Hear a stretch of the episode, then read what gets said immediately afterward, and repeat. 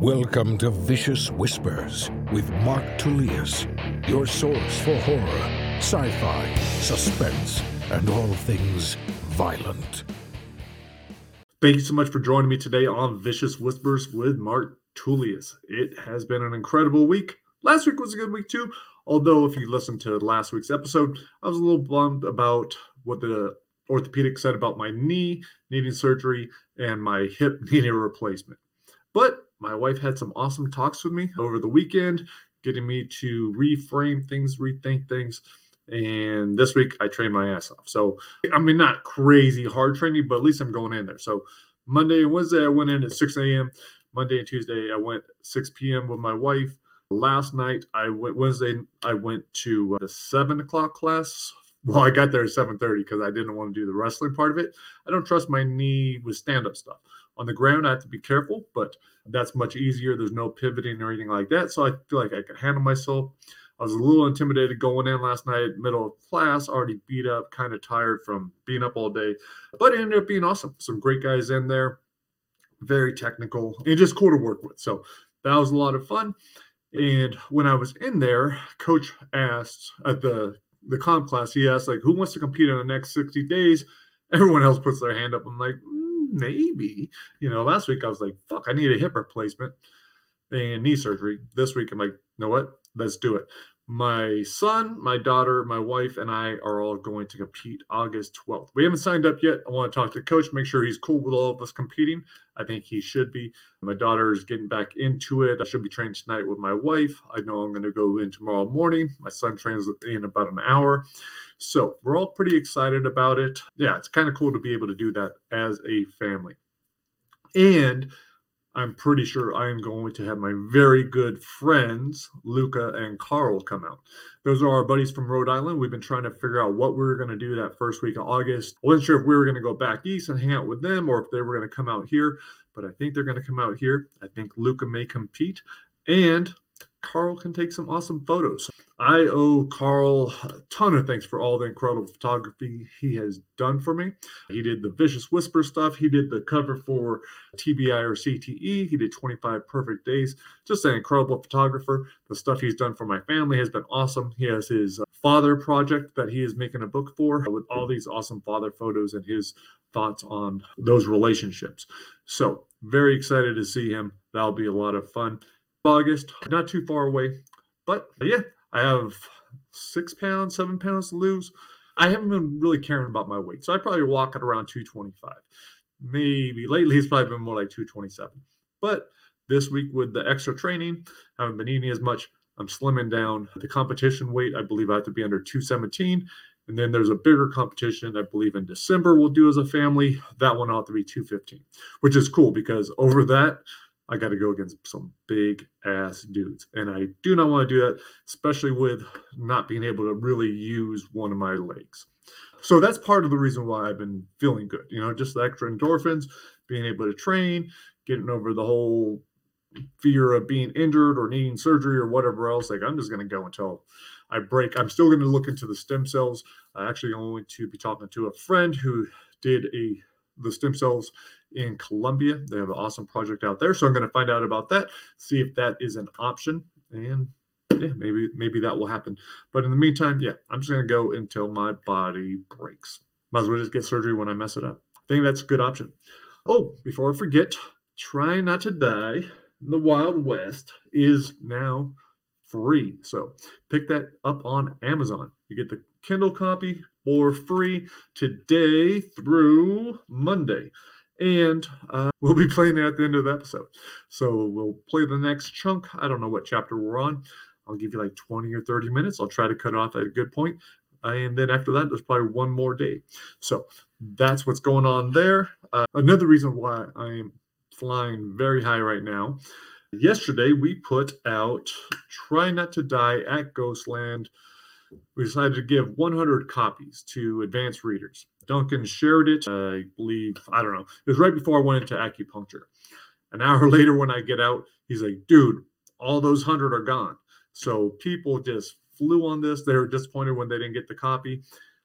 Amazing to see what kind of response that is. All these people that are hungry for these books. I guessed, I mean, when I first approached Duncan, I saw his career was taking off. I could see how people responded to him. I saw how his fans liked him as an author, as a person. I got to read his stuff. I've talked a lot about how much I enjoy his writing, especially the Midwives. That was one of my favorites. I love Woom, Gross Out. Just everything has been awesome. Ghostland's incredible. So for him to do Trying Ghostland with me, I was like, okay, this is a very good book. This is a book I would guarantee people are going to dig it. And, you know, the first day, already a ton of positive feedback. I think it's only going to get better. That's an awesome thing going on. I also just released the Try Not to Die reading this sampler that has the first two chapters and a death scene or two from each of the seven books in the Try Not to Die series. I put it out for free on Barnes and Noble, libraries, everywhere you can get ebooks other than Amazon. Amazon should be price checking it and making it free soon. Hopefully, it will be done, I don't know, a couple days. We shall see. But if you happen to notice that it is still 99 cents on Amazon and you want it free on Amazon, then send them a message just saying, hey, it's free everywhere else. Can you guys make it free? And they probably should. So hopefully that will happen. Otherwise, I also have a book funnel link. I'll share that with my newsletter subscribers tomorrow. So anyone could download that sampler for free. I want you guys to share it with your friends. Anyone who you think will like the Try Not to Die series. This sampler is awesome because they can get a look at quickly, like, okay, do I want to read Grandma's House? Eh, I don't know about that. Like, do oh, how about how about the telepathy one? How about Brightside? Oh no, no, let's do the fantasy. I'm into fantasy. I'm going to check out the Wizard's Tower. Let's see if I like it or not. So that's just a cool way to do that. And if you didn't get early access to Try Not to Die Ghostland, that's a way to read the first two chapters that at Death Scene, and the only way for anyone to read the first two chapters of Try Not to Die at Dethfest. So check that shit out. I also, oh, for newsletter subscribers, there is one last chance to get the advanced copy of China's Die at Ghostland, the ebook copy, and that is to be one of my newsletter subscribers. Open up that newsletter and click the link. So it will be in there, but only I don't know. I think I only have like 90 more copies that I'm doing, and we're cutting cutting it off completely. So that's pretty awesome though, because well, I forgot after we did that hundred, Duncan put out. I gave him another link for another hundred that he shared with his newsletter subscribers, and that was gone almost immediately. So 200 people reading it right there. That's amazing. Tomorrow I will put it in my newsletter and we'll finish off with another 100. 300 people reading this book before it is released is pretty incredible. Usually with other books, if I had done that with other books, I'd never do. Sometimes I'll have maybe 10 people reading it early. I've never been very good at launching books because I'm always so busy. Like next project, next project, next project. But this one, no, this is cool. This is going to be amazing. Other books, I'd probably be way more nervous, but this one, I'm incredibly confident. Even if only, let's say, only one out of six people left a review, if we can kick this thing off with 50 reviews, that's pretty amazing. So, very excited about that. The series is picking up steam. I just put Try Not to Die at Dethfest up for pre-order on Amazon. I'm going to have that in KDP exclusive for the first three months when it comes out. That won't release until October, but this way you can get it for like a dollar cheaper. It's only $2.99 for the pre-order, and you won't have to remember when it comes out. So that's a nice little bonus. Check it out. Tell your friends all that good stuff. I want to blow this series up. Looks like it's going to happen. So thank you for all the support. Another thing I was pumped about, I had an awesome conversation with Pat, the editor of Try Not to Die at Ghostland and at Dethfest.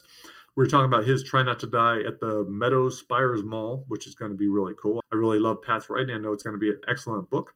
That'll be coming out probably later next year. And but he's also already hired him. I have a contract with him to do the first of the Death Fest confessions. So that's Based off of at Dethfest, they're going to be individual stories written by different authors. I have a contract with him, with John Palisano. I'm going to send more details to Duncan Ralston to see if he can do it. Those stories won't be released and maybe even written until after Dethfest is released. So the earliest we'd even see those is November, but that's cool. That gives everyone plenty of time, read the book, figure out a short story and write it. Each of these is each of the stories is going to be from one of the different bands and written by a different author. So that will be really cool. Great marketing for the book and like how fun will that be for me to read these stories about these bands that Glenn and I created? So That's super cool. I'm gonna really dig that. Just like I loved reading Ghostland because it's like, man, I felt like I was the first person to be able to read this continuation of another author's work. So that made me feel special. Hopefully, you guys are going to dig it. I think you will.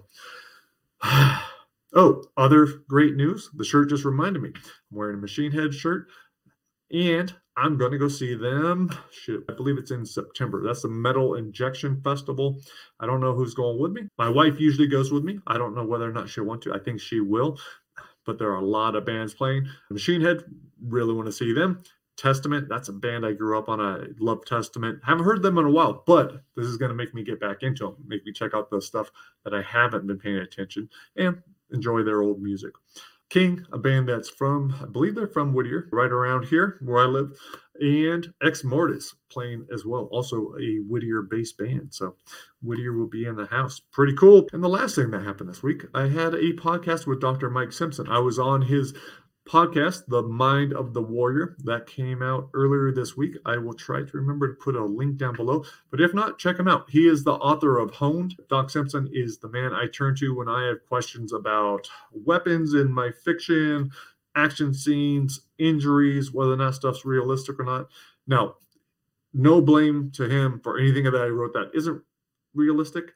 I haven't run everything past him, but usually if I have a question about something, if I do want to check something, I go to him and he's awesome. He's also a purple belt, maybe higher in jiu-jitsu. We are able to talk about that, talk about training. We always have a great conversation. So definitely check out that, The Mind of the Warrior. He also has on a ton of interesting guests, fighters, uh, a wide range of people. But I think you guys will dig it. All right, I'm out of here. I'm going to leave you on Try Not to Die in the Wild West. Not sure what part, but we'll figure it out. Just go with the story. If you want to hear the rest of it, go back to the last two episodes or pick it up where you can buy audiobooks. I think it's everywhere. All right, guys. Thanks so much for listening. I hope you have an incredible week. Peace.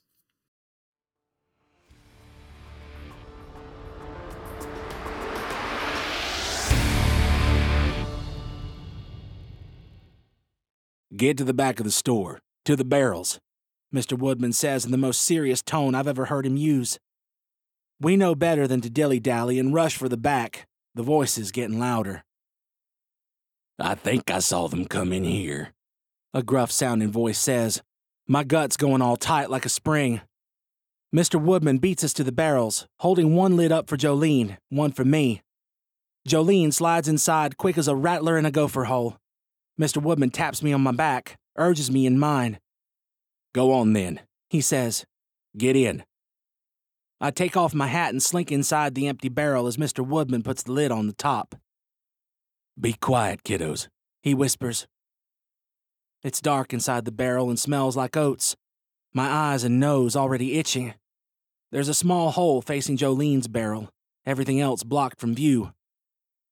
Heavy footsteps fall on the floorboards.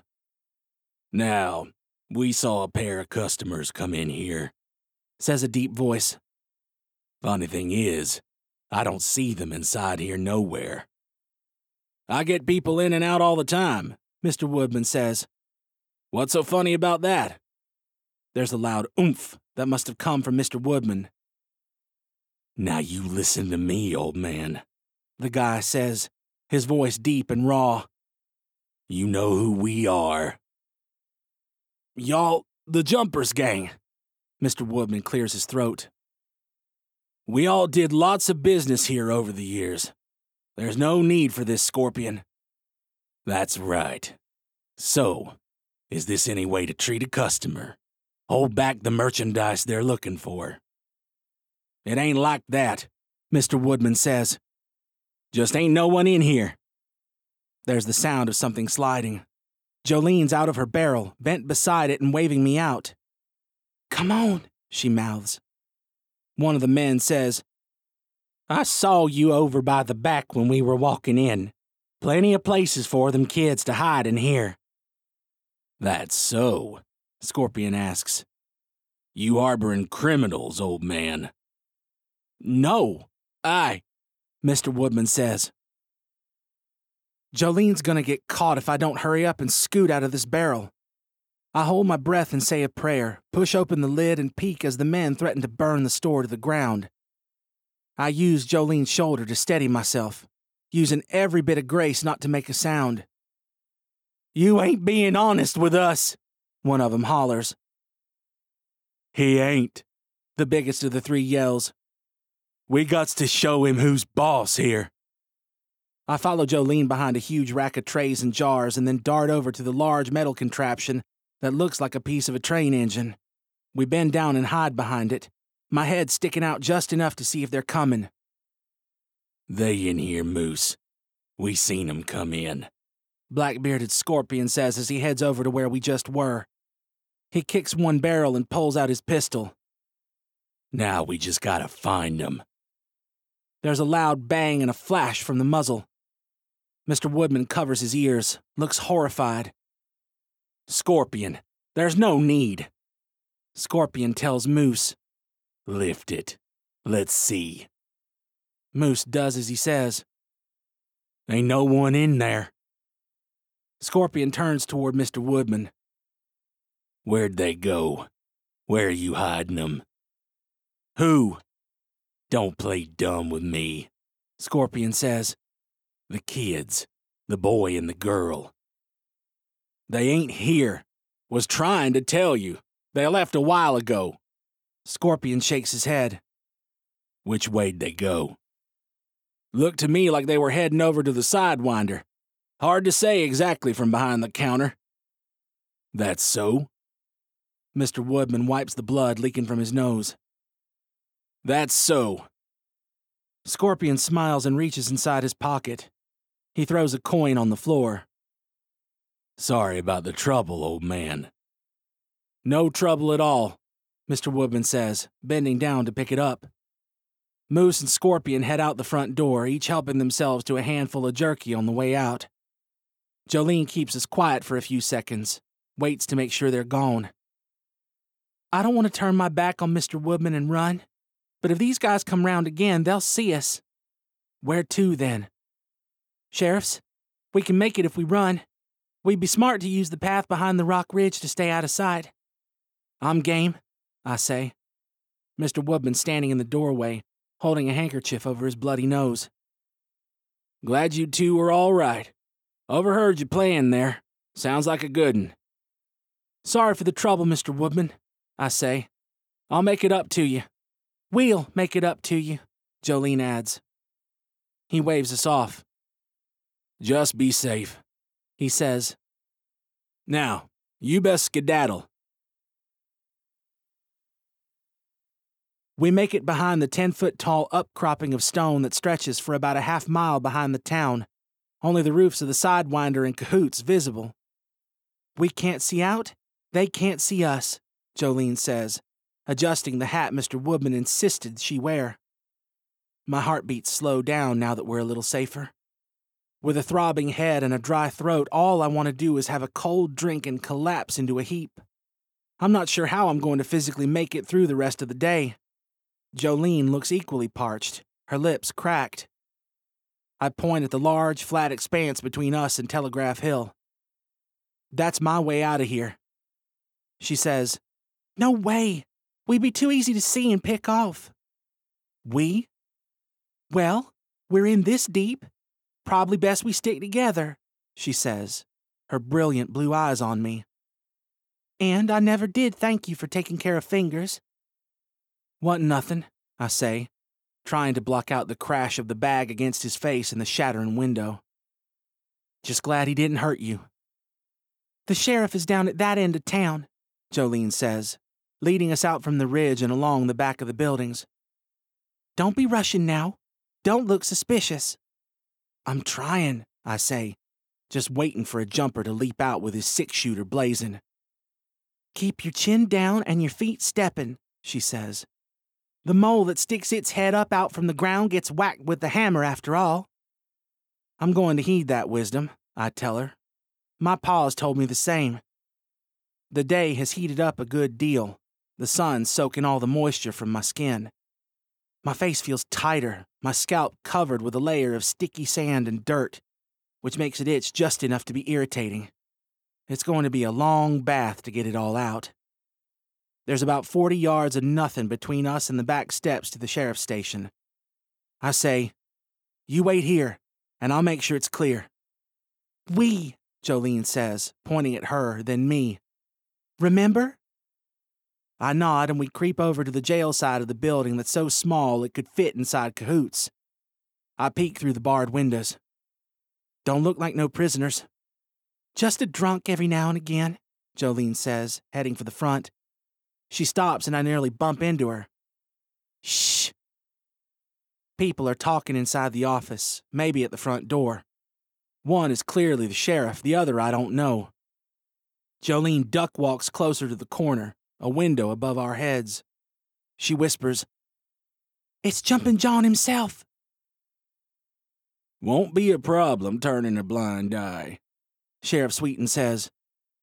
So, you'll be preoccupied on the west side of town come 915? John asks.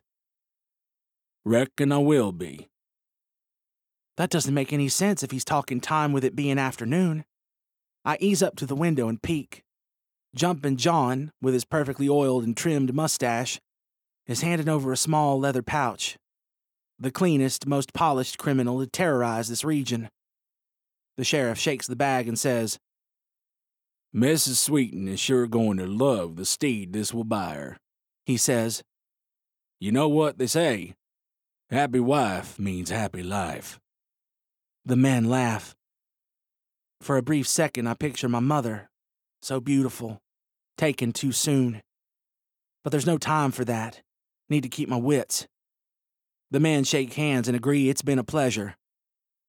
One uncomfortable bit of business, though, John says.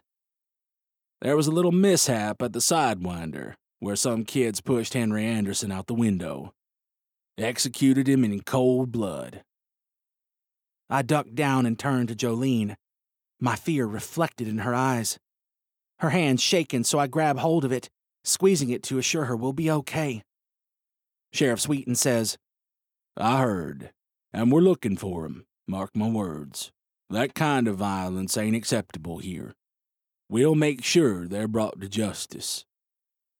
By justice, what are you thinking? Still mulling that over, Sheriff Sweeten says. But it ain't gonna be easy.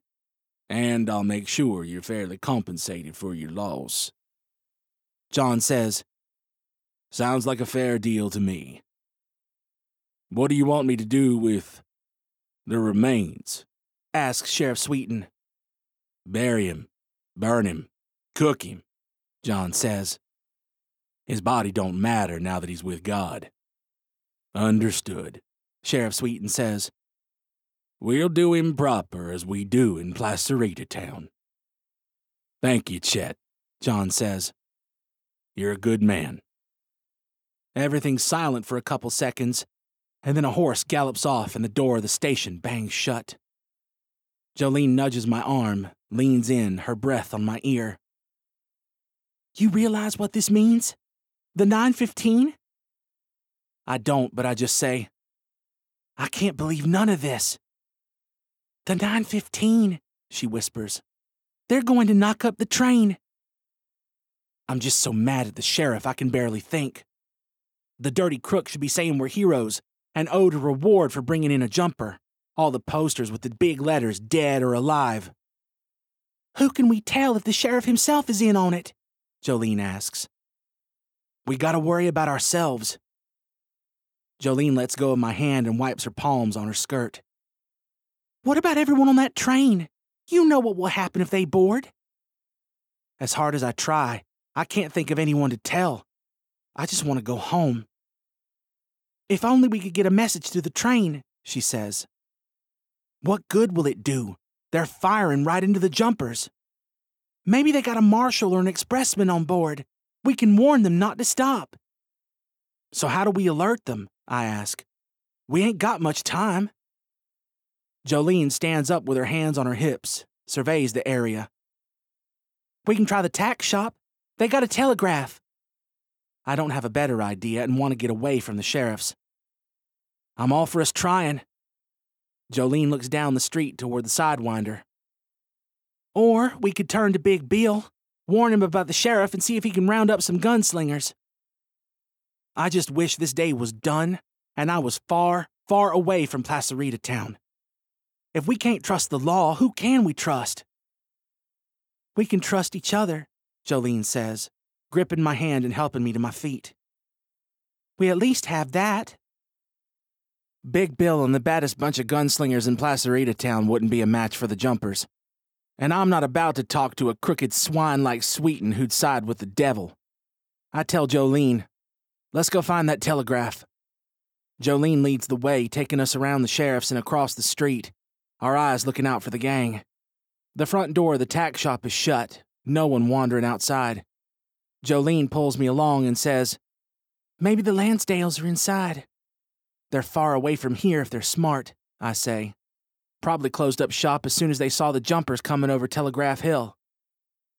Jolene tries the door, finds it's locked, looks defeated. Is nothing going to go our way? I notice the stables behind the tack shop. It's okay, I tell her. Let's get out of the sun a minute. I'm about ready to pass out. Probably need some water, Jolene says as she heads for the stables, where there's only the low neighing and snorting of the horses, no human voices. She lets us through the unlocked main gate. We'll find some inside, I promise. Funny they're not shut up, I say. They only lock up the office. Most stables are kept this way on account of desert fires, Jolene says. That way, if the owners aren't around, anyone close can open the gates and let the animals out. The idea is to save their lives and the livelihood of their keepers. Most of the animals will return to the same spot once the fires settle. It's home for them. It's where they get their food. It's all and everything they know. Makes total sense, I say. Glad I don't spot any gangsters or corrupt lawmen. Just that anyone can come on in if they want, do what they want. Like us? Yup, I say. Just like us. The stable's smell is a hundred times better than Pa's shop. The horses, the wet hay, the scat, the grain, the wood. One day I'll have a stable of my own, a horse of my own, I say. I believe you will, she says. Just gotta get through all this first. There are horses on either side of the midway, names on the stalls. Jolene calls them out Dune Rider, Peacekeeper, Santa Fuente, Thunder? The horses seem to nod and acknowledge her. They feel safe. She points out the spigot with a bucket underneath. Oh, small miracles! Before I can tell Jolene to go first, she's already on her knees, mouth to the spigot, water pouring down her throat and running down her face and neck, drenching her shirt all the way through. Jolene wets her hat and puts it back on her head, leans right under to drink more. Gonna save some for me? I ask. I forgot you were there a sec, she says, getting to her feet, the shirt clinging to her curves. Oh, it's okay, I say, hoping I ain't blushing. I drop to my knees and ease the handle on, taking it easy with the water in case we gotta do any running. Jolene points out the room at the back of the stables.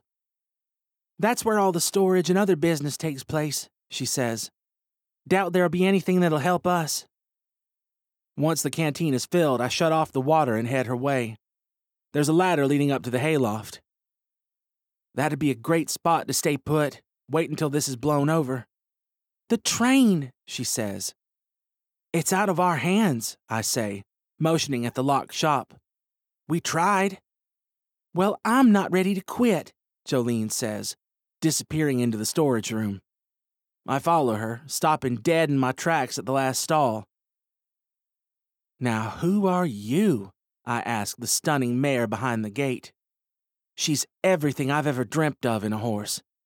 Light brown hair that glistens with every movement, wise, wide eyes that indicate a good deal of intelligence. Not too large either, like a Clydesdale. Jolene returns to my side. She's a gray Andalusian. Amazing creature. No wonder she's all the way in the back here, out of sight. What a beauty! There's no name tag on her gate. I offer her my hand and say, You ain't supposed to be here long, are you? Probably going out to sail, aren't you, girl? She rubs her nose against my hand. I bend to the barrel of carrots on the ground and grab a pair. Here you go, I say with a pet. A little something for your time. On the back wall of her stall is a small wooden sign. Painted across in big floral letters is Mountain Fire. I stand back. Mountain Fire, the Andalusian princess of the West. Wow. Pleasure to meet you. She snorts in response, happy. Man, if I had the money, I'd ride you home today. Hmm, Jolene says. It'll probably get me in a heap of trouble, but we could borrow her. No way, I say, and get shot for horse theft. My father's been friends with Jim Lansdale since before I was born. I'll leave a note, pin it to the door. I'm debating what to do when a loud boom makes us jump.